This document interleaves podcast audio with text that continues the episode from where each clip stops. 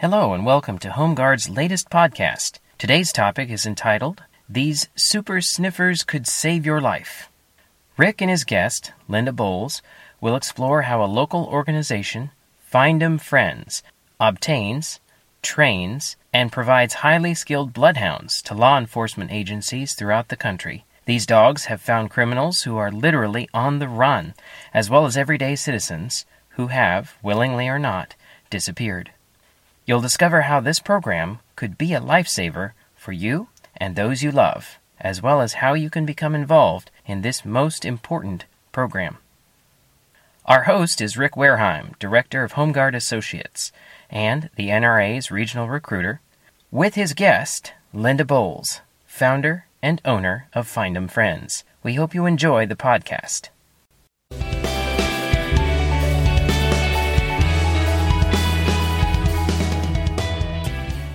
Hello everybody, this is uh, Rick Wareheim from HomeGuard Associates, and I'd like to welcome you to our latest podcast, and uh, I think you're going to find it uh, very interesting.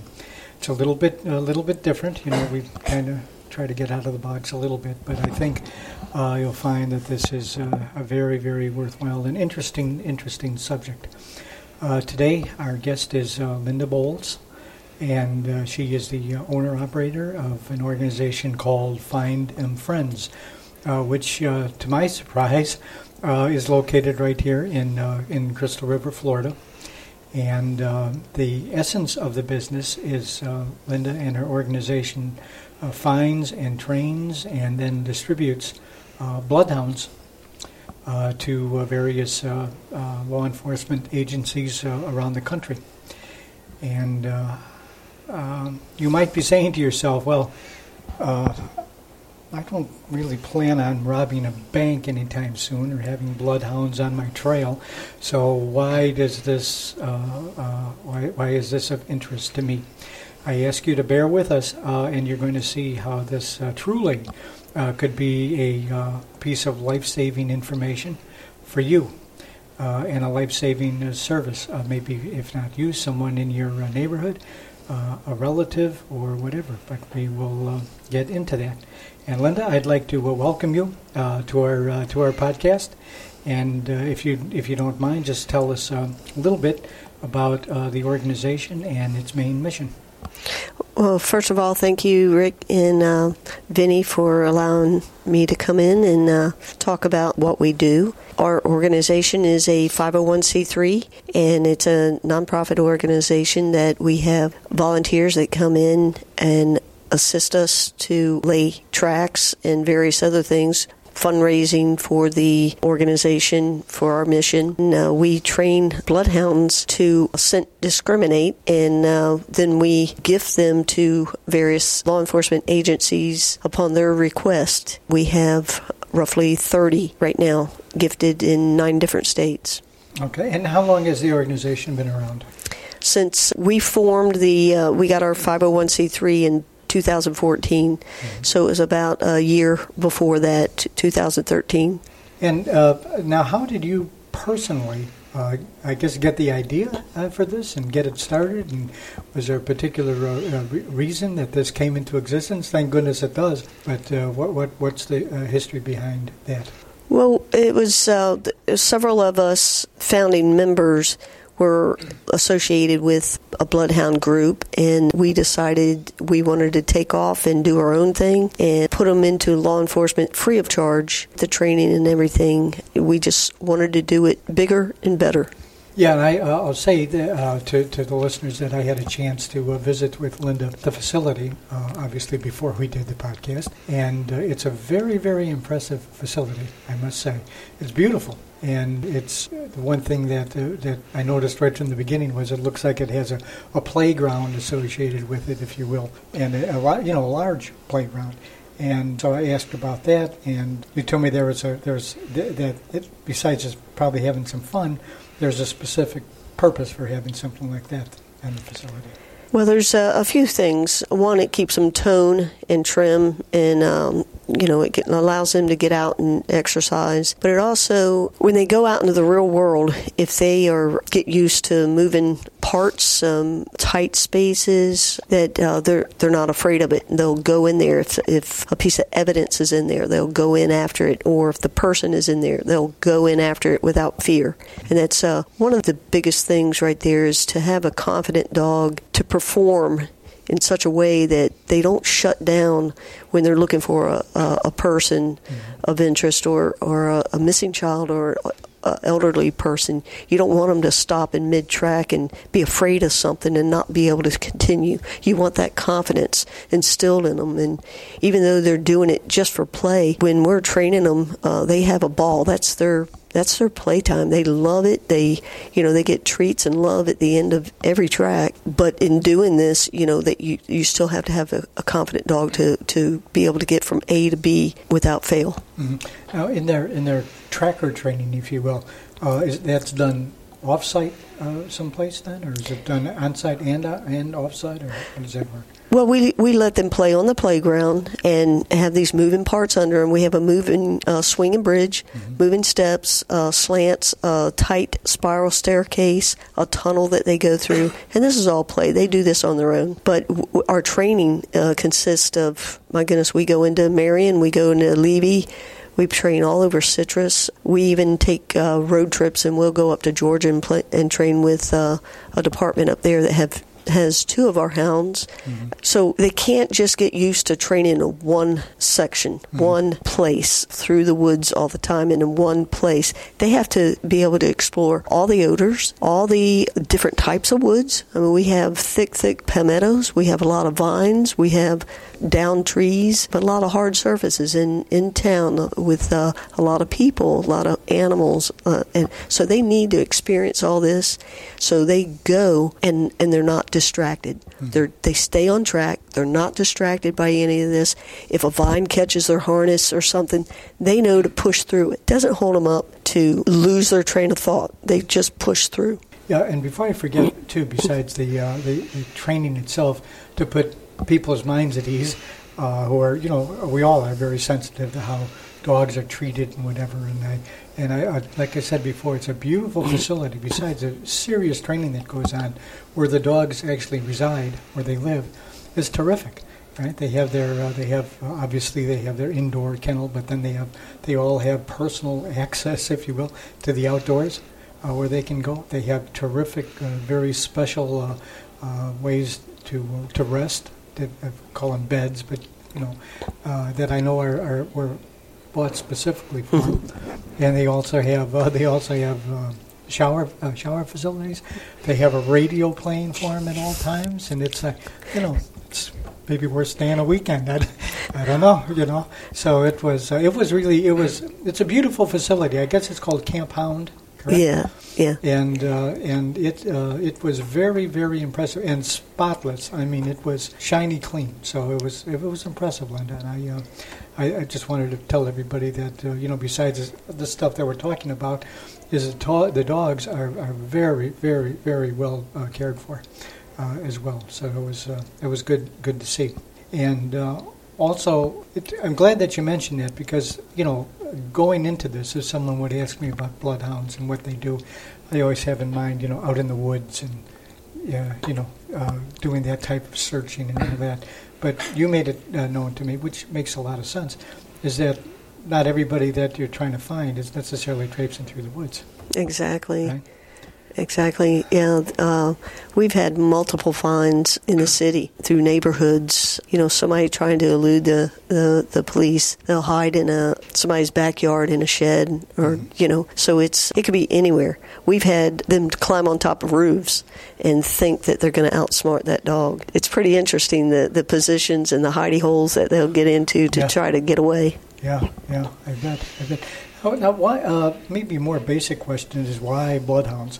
Uh, I mean, could you can you train a Chihuahua to go to you know to, to go traipsing through the woods and find somebody? But in all seriousness, I mean, why bloodhounds? Well, many dogs can be trained to do that job, trailing, but in my opinion, the bloodhounds are, you know, the way God built them. They're the best in the business. You know, their bodies are big, thick necks, uh, thick legs, and they push through those uh, heavy uh, vines. Their skin is loose. You know, they don't get hurt as easily with uh, thorns and stuff like that. When they put their heads down, their their skin droops over their eyes so that it protects them from uh, pushing through the woods. The slobber that they manifest helps with the scent, holds the scent. The wrinkles hold the scent. Um, the ears wrap the scent up to their nose, and they have this organ in them. It's called olfactory, that the scent is contained in this. One of the largest, if not the largest, in, in any breed, uh, helps hold this the uh, the odor in there, and they I call it like the scent locker. Mm-hmm. It holds the scent in there, and they can um, you can send them up once after someone and run for miles or hours, and they would never have to be scented again. They've got that locked in until they find their person, okay. Or you move on to something else. Okay, and the, these qualities are pretty unique then to, to bloodhounds. Yes. Right? Okay, and where where do the where do where the, the dogs that you have, where do they come from? We have a few different breeders that we reach out to. We've gone as far as uh, Tennessee, Arkansas, Georgia, Alabama, the Panhandle. We have a few. Who gets the, once they're trained, well, how long does the training last typically? I guess it ver- maybe varies from dog to dog a little bit, I would think. It does. It's just like a child learning uh, their A B Cs. Some it takes, uh, you know, a little bit longer. Some get it right away. But, you know, we start our training at eight weeks old, and typically they're done right around nine months, ten months, somewhere in there. And at that point, they're running six-hour-old trails, really? uh, at least, consistently. And can I stop you there yeah. for a second? You mean they can pick up a scent and track that scent for six hours? No. What I'm referring to is the time lapse. So the person is lost, mm-hmm. say at twelve o'clock, mm-hmm. and that dog uh, comes out at six o'clock. That's a six-hour-old trail. I got you. Okay. Yeah. I was going to say that same thing. It would be extraordinary. Uh, I don't know if I could walk for six hours straight. So, hey, it's happened. It's happened. I mean, we've been on some long, long tracks. Yeah, I bet. I bet. And we'll get to, you know, some, some examples, too. I think uh, the audience is going to find some of the real-life stories pretty interesting, too. But before we get to that, now, how uh, who gets the dogs? How do they get the dogs? Right now, it's all word of mouth. We, uh, our first one went to Citrus County. She's still working. Mm-hmm. Um, her name is Allie. Um, her handler is uh, Deputy Dearden. Then from there, word just got out, and uh, we have roughly thirty placed right now in nine different states. Mm-hmm. They find out about you, like I guess you said, just by word of mouth, just in the, if you will, in that industry. Mm-hmm. Uh, your name is out there, your reputation is out there, and people, exactly. people are finding you. So that's, yeah. Uh, yeah, that's good. And during this training, out of curiosity, uh, does anybody, whether it be the dogs or the, or the handlers, uh, does anybody not make the cut? Is there a situation where it just isn't working? So far. Knock on wood. Okay. We have not. We haven't uh, had any uh, dogs fail. And when the handlers come in, you know, I usually speak to the agency, mm-hmm. whether it be their, their sergeant or even their sheriff. And I tell them what I'm looking for, what type of person and personality that I'm looking for that would, would complement running a bloodhound. Mm-hmm. And uh, so far they've sent me some good guys, okay. women. And how long do they get trained? They get trained by you, I assume, with the dog? Yes. And, and how long How long? How long do they train? Well, typically it's a week. They come in for a week. It's been uh, sometimes longer, two, three weeks. But they, they're getting the gist of it during that week. Mm-hmm. They go home with strict instructions and uh, guidelines on, you know, you got to continue bonding with your dog. That's important. That dog needs to trust you. Bloodhounds are very sensitive. They'll shut down if they're... that handler has a heavy hand or gets, you know, frustrated for whatever reason. So I caution them that don't have heavy hands. Um, love that dog, and that, that dog will work its little heart out for you. And I assume you, you folks are also available for follow-up, at least questions or, or, or oh, yeah. problems or whatever, where somebody gets a dog, they go back to their home uh, city or state or whatever, and uh, experience some problems that mm-hmm. they didn't anticipate maybe. And uh, they can give you a call and, and try to get it straightened out, right? Sure. I get calls all the time referring to different tracks or training issues, dog issues, dog health issues. So I'm I'm available twenty-four seven yep. for these deputies. Speaking of, of health, uh, how long uh, uh, do these dogs do their job? I assume that there's like all of us, there's a certain point in time where it's like a little too much for them. And uh, what's the typical uh, experience that they would well, have? Well, just like you said, all of us have different timelines. Mm-hmm. And so does a dog. You know, you watch your dog. You, you know, when it gets to that point, you really know your dog. If he's off, she's off, you'll know it. And, uh, you know, when she's starting to slow down and it looks like uh, retirement is in hand. Uh, but that's usually around, typically nine years, somewhere in there. Okay.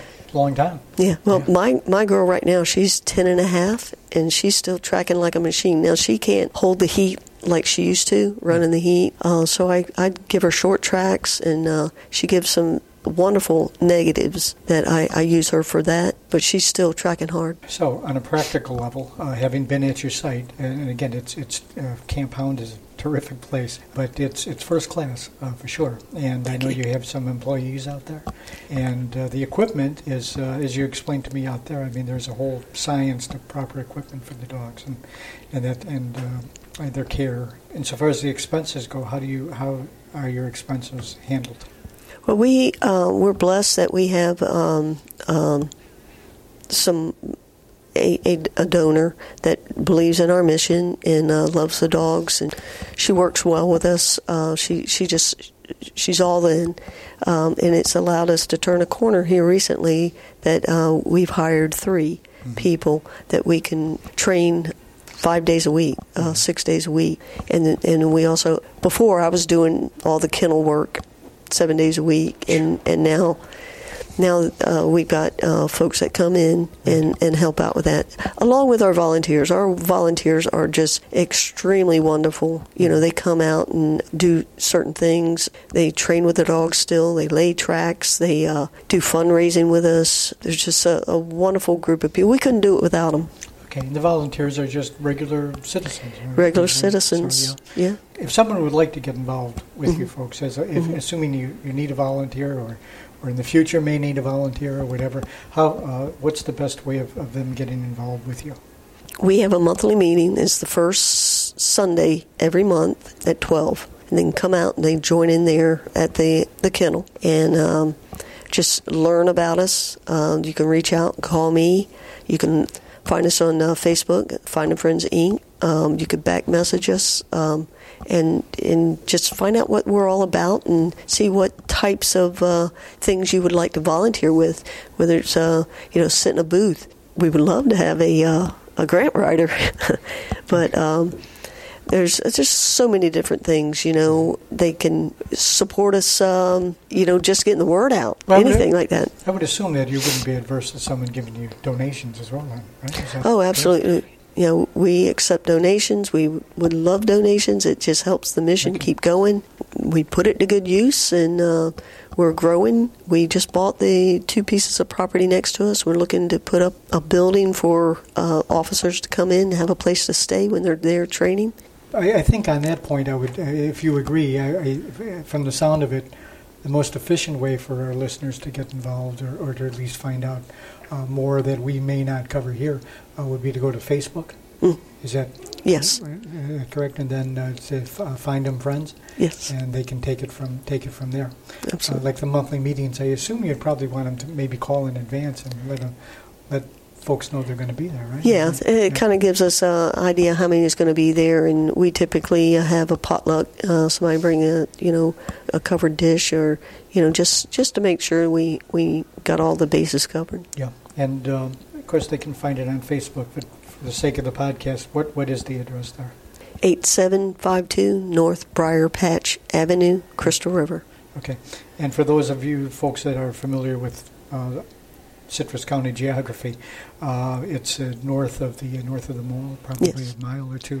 It's about it's about three miles uh, north of the mall. It's, it's in the Manor area. At least that'll get you started. Mm-hmm. Then once you're there, you have to pay attention to your G P S, right? I mean, you're tucked away. It's beautiful. It's a beautiful setting, and it is, uh, I guess, quite nicely uh, tucked away for the dogs and mm-hmm. all that. Where it's peaceful and, uh, and it's beautiful. It's a beautiful, beautiful setting. So, I think that's a pretty good introduction. Uh, now, I would like to, as I promised our listeners, I'd like to start getting to uh, some specifics that uh, they uh, might might. Sh- actually should be interested in, insofar as what your uh, what your program is about.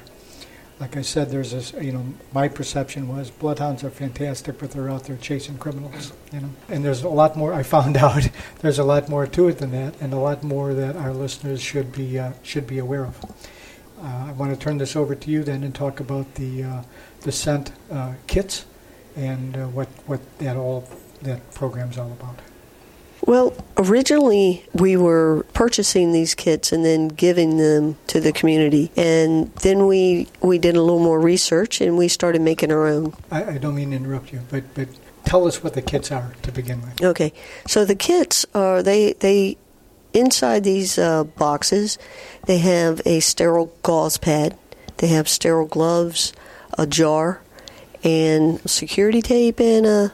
a sticker. So those are to scent your loved one up, meaning you take the pad and you rub it and collect the odor. And that's what you present to the dog to find the person. Mm-hmm. Okay. So if you should have a elderly loved one that has Alzheimer's or dementia or just perhaps has a tendency to wander, you can collect the odor before. Be, you're being proactive. Collect the odor before, store it, and we tell everyone to put it on top of their refrigerator because everyone you can probably think of has a refrigerator, and the deputies all know to look on top of the refrigerator in case of an emergency, because if you take that jar, the scent, and put it in the, I don't know, in a drawer somewhere, you'll never remember you even have one, much less where you put it. Mm-hmm. Okay? So kind of out of sight, out of mind, up on top of the fridge. If that elderly person ever elopes, you have a fresh scent that the bloodhound can start from. If you think about it, if I shake your hand, my odor is on your hand. If I touch your shirt, my odor is on your shirt. So in a household where, where there's more than one person living, everything is cross-contaminated. Your odor is over here, his, theirs over here, and, and it goes in a laundry, laundry basket, so it's all cross-contaminated. Mm-hmm.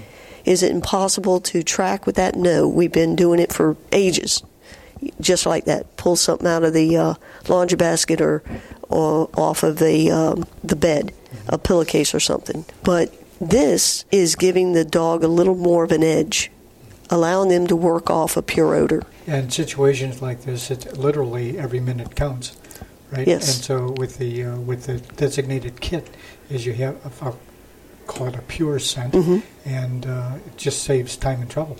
It right? saves time and trouble. You don't have to go through that process of elimination, because the first thing you do when your loved one is missing, you go out and you look. You look and look and look, and then you call nine one one. Well, then your odor is all out there. The neighbors are out. You know, everything is out there. Mm-hmm. Um, and then you go through that process of elimination with your dog. Check this one, check this one, check this, and go after the missing member, mm-hmm. the missing person. Mm-hmm. So it's it's time, it's time. Okay, um, yeah, yeah, I think it's it's it's obvious that uh, for people in a household where someone uh, has dementia, mm-hmm. or the onset of dementia, even just early stages, or Alzheimer's, or, or whatever, that having a kit like this available makes tremendous sense. We hear about it all the time here in, in Citrus about, you know, someone's missing and here's his description and he's out somewhere and we and, and we don't know. That, I think, is pretty self-evident. What struck me is when you and I were talking about this, however, if you stop to think about it, it makes sense for everybody to have this available.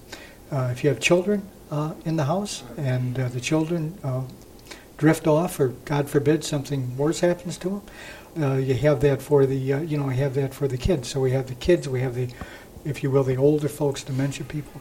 But I'm just thinking in terms of just an everyday person who maybe goes out uh, for a, a run, a walk, mm-hmm. or whatever, goes out on the trail and breaks his leg, um, or or passes out, or has a heart attack, or yeah, all the bad stuff. Okay, where it can happen to any of us. You don't have to be necessarily in these specialized categories, but uh, to me it, it seems to make sense for uh, uh, everyone in your household uh, to, to have this. Okay, maybe not too practical, I understand, but for sure uh, if you have any of these special categories, and I would say the, the people uh, suffering from dementia, Alzheimer's, and kids, Uh, I think it goes without saying that you should have one of these kits for them. Exactly. You know, autistic children, um, adults, uh, anyone with uh, autism. mm-hmm. that's um, that's a high one on the list, you uh-huh. know, because they, they will at some point elope, and they tend to like water, and they'll go to a body of water. In, in many, many cases, they don't know how to swim. Mm-hmm. They don't understand the depth of the, the water or what type of dangers are, are there. Right. So, right. so uh, assuming everyone agrees that uh, uh, that that these are good things to have, I'm talking about our listeners now too, is where do they get the kits? You can contact Find'em Friends. We sometimes go to have a booth set up, say the Strawberry Fest or different various places, sure. usually with the Sheriff's Department and also at the Sheriff's Department. They're at all the locations of the Sheriff's Department. You can stop in, get a donation, pick one up. Okay. And these are available all, all the time? Yes. Okay. Yes. I'm thinking if they're running short, they can just give you a call and you'll yes. resupply yes. them. And the Sheriff's Department lets me know when they're running short when I restock them. Mm-hmm. But let me let me tell you, these kits. So there's um, multiple components in the kits, and we have partnered with the Key Training Center, and they their work program builds those kits for us, puts all the components in these boxes, tapes them up, and then puts them in larger boxes, a case, mm-hmm. which holds sixty-four of these. They do all that for us, so w- we love that partnership because it's it's, it's like full circle. Mm-hmm. We're putting them to work, and they're helping us out, and we're putting them back out in the com- community. Yeah, it's terrific. Is it is that uh, specific to Citrus County, what we've covered? I mean, insofar as availability and that type of thing? Yes, that's specifically to Citrus County. There's some other... No, we, I just shipped uh, some down to Pasco. Pasco has our kits. Indiana has our kits. There's multiple places that have our kits, mm-hmm. but they, they typically get them in smaller quantities, and they put them out as needed. Like if they come across a person of need, they go ahead and get a kit for them and, and, and store it in the, in the proper locations. Our podcasting uh, audience, if you will, typically runs from uh, south of Tampa, I would mm-hmm. say, uh, through uh, through the Gainesville area. So that encompasses quite a few counties. Okay.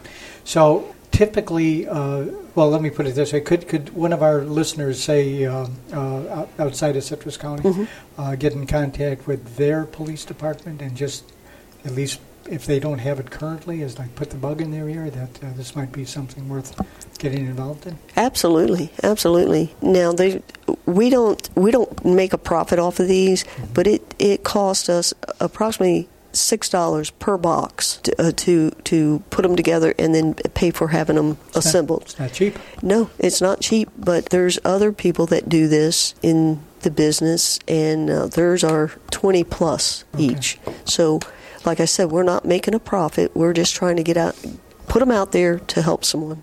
Let, let, let me give you an opportunity maybe to, to kind of bring this home to people is uh, maybe you could relate some specific instances where you guys were uh, involved in in uh, finding uh, in, in uh, finding a person that needed finding.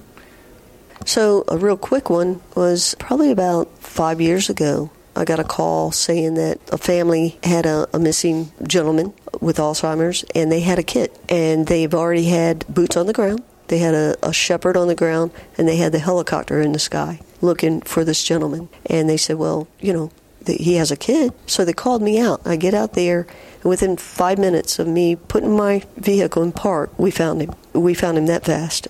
And part of the reason was, so it was at night, and it was cold. So your home heater is on, and it puts off heat around a, a building. And his body heat, he, he when he... left home, where my dog tracked was down the road back again, and then he tried to find his home.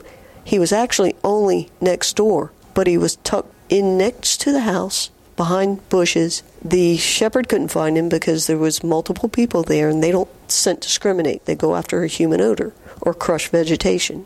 Okay. The helicopter couldn't see him because the their flare was picking up the heat from the house, not his body heat. So that's why it was. It's so important to have a tool that would work in a situation such as that. Mm-hmm. I mean, these are all very good tools. Uh, the helicopter, the shepherd, boots on the ground, that's that's all part of it. Right.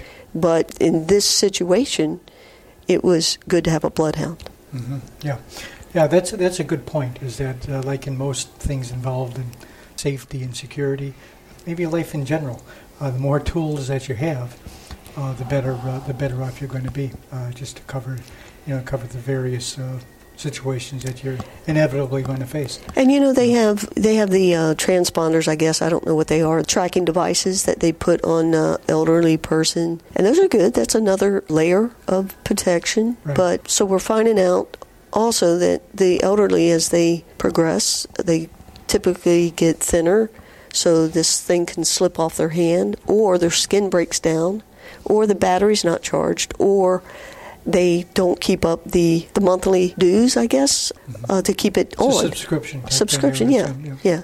So, and then there's other different things, so this is just another layer of protection. Yeah, and it's, it's a good one. I mean, mm-hmm. like you just talked about, all the things that could go wrong with, we all know, electronic things and, exactly. and stuff like yeah. that. But here you have that kit sitting on top of your refrigerator. Mm-hmm. The police are aware that uh, that it's, if you have one, it's going to be there.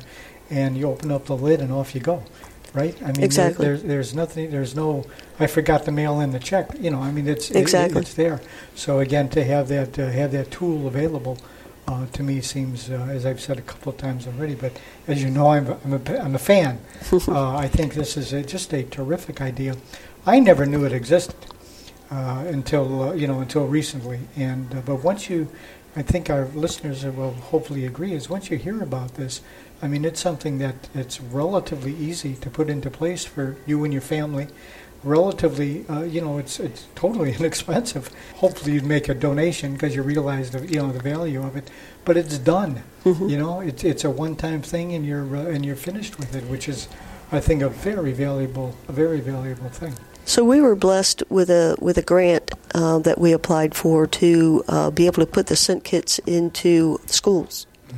So we have gone to the day uh, preschools. Mm-hmm. And we were putting them in the, all the preschools, and that, that'd take them into at least fifth, sixth grade of having that kit. And we have roughly fifteen plus thousand kits in Citrus County. Mm-hmm.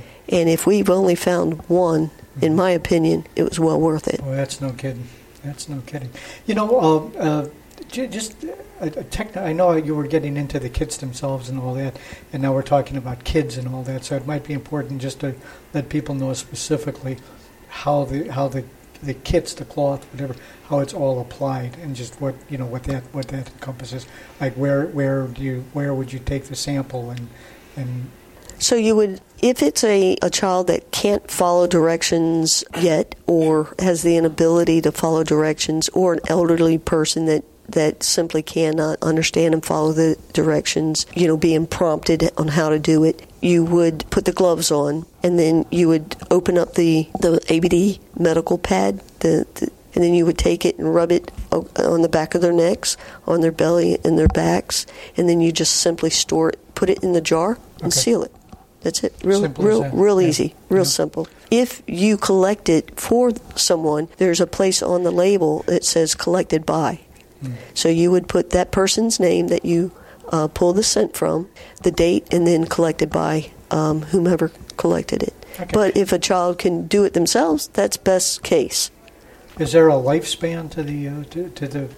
Well, I ran a track. It was five years, eight months old, and that was in um, goodness escapes me right now. Palatka. It was in Palatka, mm-hmm. and these children, they had scent kits, and I was called in to assist the agency there, and my dog took a positive track, and that scent kit was five years, eight months old.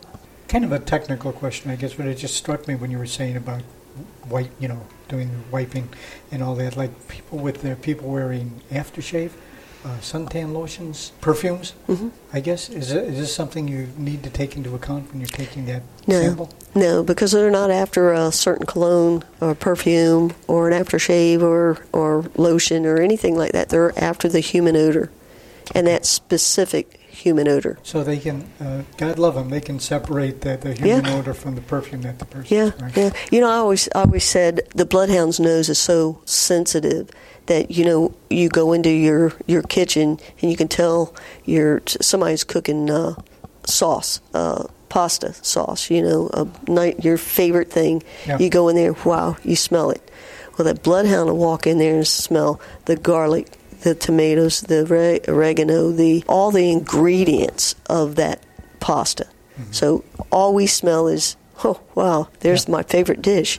Right. They smell everything. Yeah, that's a good way of, uh, of understanding it, yeah, the dynamic there. It's good. I think uh, we are going to wind this down. It uh, we we've given out a lot of inf- a lot of information. Uh, I, in my opinion, very useful information. I hope our listeners take advantage of it. And uh, one more time, then uh, Linda, if you if you'd like to, just tell uh, people. Let's just remind them best way to get uh, to to get in contact with you and get involved with you. Our uh, Facebook page is Find'em Friends Incorporated. You can go on there, you can like us, you can follow us, see what we're doing, see what we're, we're all about. My number's on there. You can back message me. I'll get back to you as soon as possible. Usually I'm in the field working a dog, but uh, we'll get back to you. If you don't have Facebook capabilities, we have a blog. You can find us uh, on there. I'm not quite sure how, but... Uh, Told we have a blog, I guess Find'em Friends blog. Okay, how yeah. about a phone number for you? Okay, it's three five two, six one three, three four eight six. Okay, terrific. Linda, I want to thank you. Uh, this uh, this was a uh, it was a lot of fun for me, uh, for sure. And I, uh, you know, as usual, doing these podcasts, I, I learn, you know, which is uh, which is uh, a positive thing for me. Hopefully, it's a positive thing for our uh, for our listeners as well. As I always tell them, uh, uh, you, you listeners know how to get a hold of me if you have any questions, comments, or whatever. Please, uh, you know, please uh, do so. Uh, I'll, I'll say this. Uh, quickly to, uh, to to the folks too, is if you folks have any ideas about uh, future podcasts, uh, please uh, let me know, and I'll be happy to uh, happy to try to get it done for you. But this one was, was terrific, and Linda, uh, thank you again. Please say hi to all the dogs for me. Yeah, I will. I I enjoyed meeting them. They're uh, they're beautiful, beautiful, beautiful dogs. They're very uh, you know very impressive, and what they do is just mind-boggling. So thank you. Thank you, Rick. Okay. Thank you, Vinny.